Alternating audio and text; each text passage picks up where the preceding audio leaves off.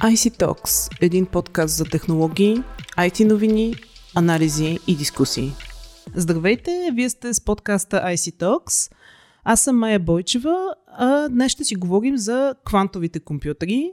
А, наш гост е редактора в Digital.bg Александър Главчев. Здравей, Сашо! Здравейте! Данните показват, че пазарът на квантовите изчисления е възлизал на 392,5 милиона щатски долара през 2020 година.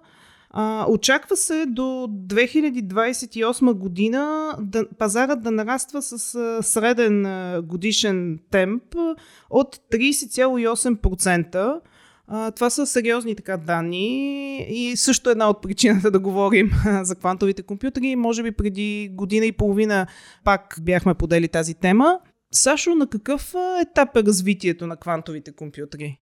Може би така ти предлагам първо да обясним на нашите, нашите слушатели какво точно представлява квантовият компютър. Иначе да, технологията изглежда много обещаваща, макар и теоретична в голямата си част.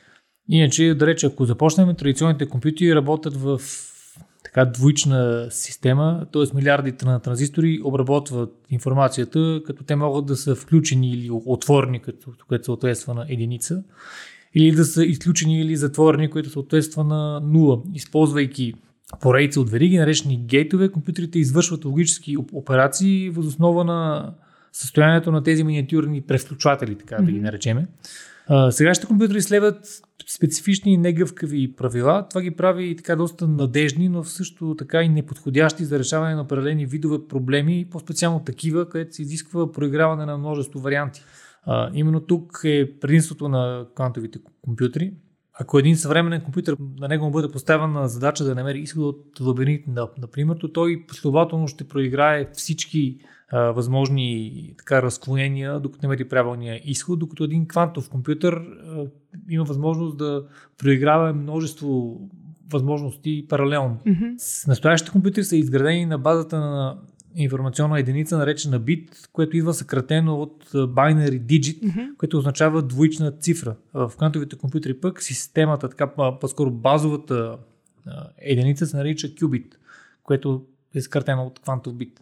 За разлика от традиционните битове, които, както казахме, могат да бъдат със стойност единица или нула, qubitовете могат да съществуват както в едно от тези така крайни състояния да ги наречем, така и в комбинация от тях ед, ед, едновременно.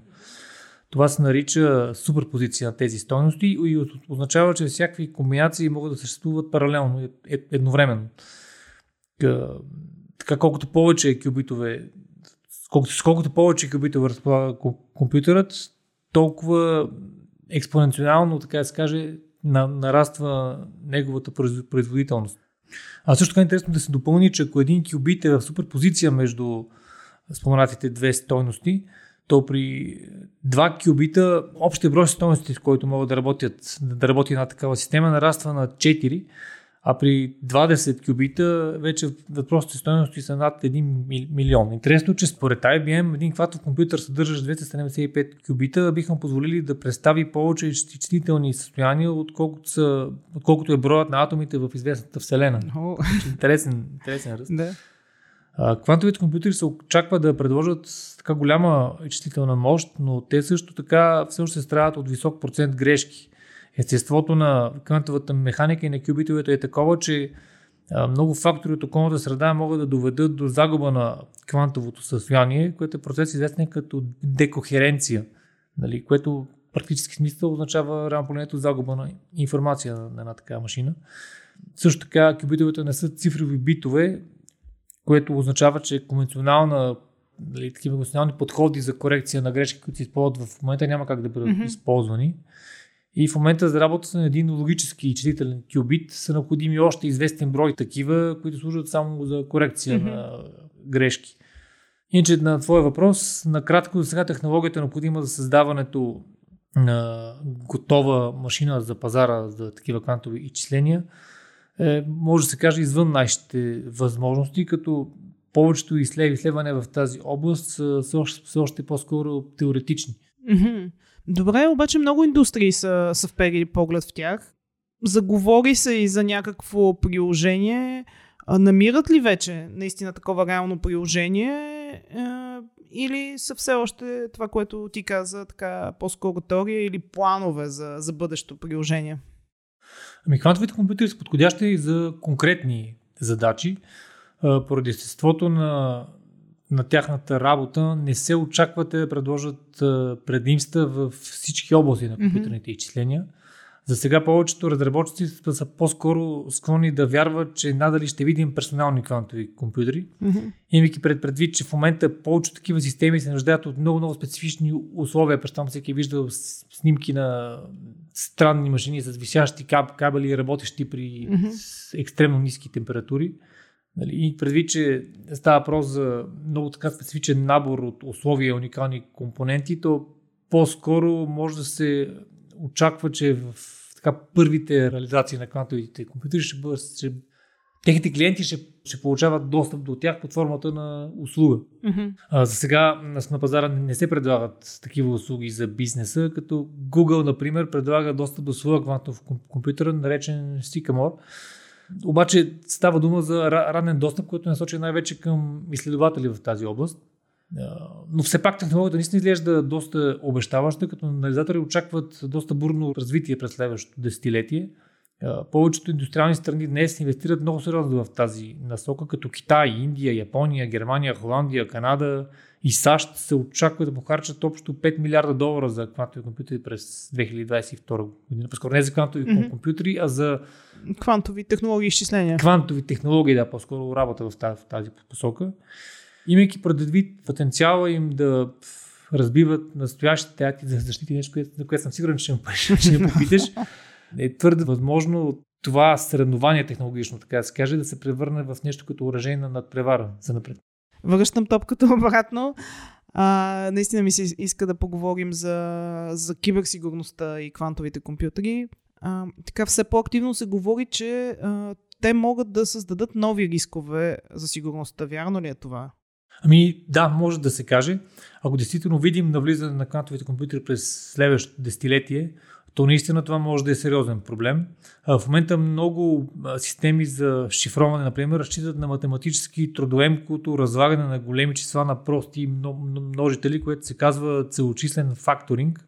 И традиционните компютри го, го изчисляват бавно, което е точно не е скъпо и не, mm-hmm. непрактично да се изчисляват такива неща. Квантовите компютри обаче могат да се справят доста по-бързо с такива, mm-hmm. такива проблеми. И това е проблем, тъй като точно това стои в основата на една от най-популярните форми за криптиране на данни, наречена RSA. Можете да, да дешифрирате защитата на RSA само чрез фактуриране на произведението на две прости числа, като всеки прост множител обикновено е дълъг стотици цифри. Тези цифри служат за ключове за математически проблем, който е на практика неразрешим, тъй като би отнем огромно количество време. Там всеки нас е чел за неща, които нормалните компютри го правят за или по-скоро би им отнело огромно количество години, докато а, един кватов компютър би го направил за минути. Да, mm-hmm. Нещо такова говорим и тук. И в а, този смисъл се очаква, че един квантов компютър в бъдеще може да така множи по нула, така да се каже, съвременните техники за защита, което би изложило на риск потребители данни, ако mm-hmm. навлязат сега и не сме подготвени за това. Mm-hmm. Добре, има още една любопитна тема, пак а, за рисковете. А, говори се, че квантовите компютри представляват риск за криптовалутите.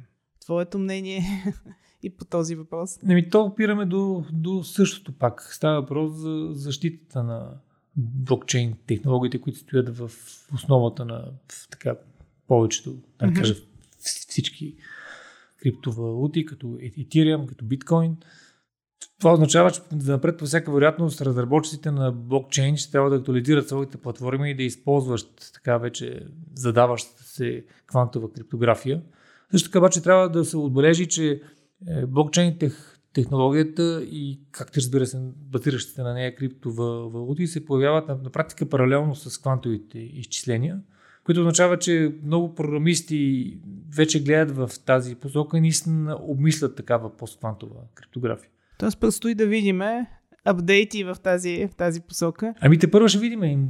Както казах, инвестира се, се доста обещаващи са в доста сфери и те една от най- потенциалните сфери за използване на, на квантови компютри, примерно разни сим, симулации, разни метеорологични прогнози. метеорологични прогнози, климатични модели. Говори се, че в, в сферата на изкуствения интелект биха могли да донесат така, предимства.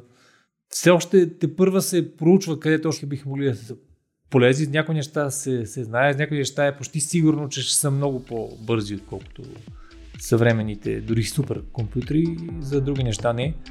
Добре. Много ти благодаря за, за участието. Беше много интересно. Надявам се и за нашите слушатели да е било така.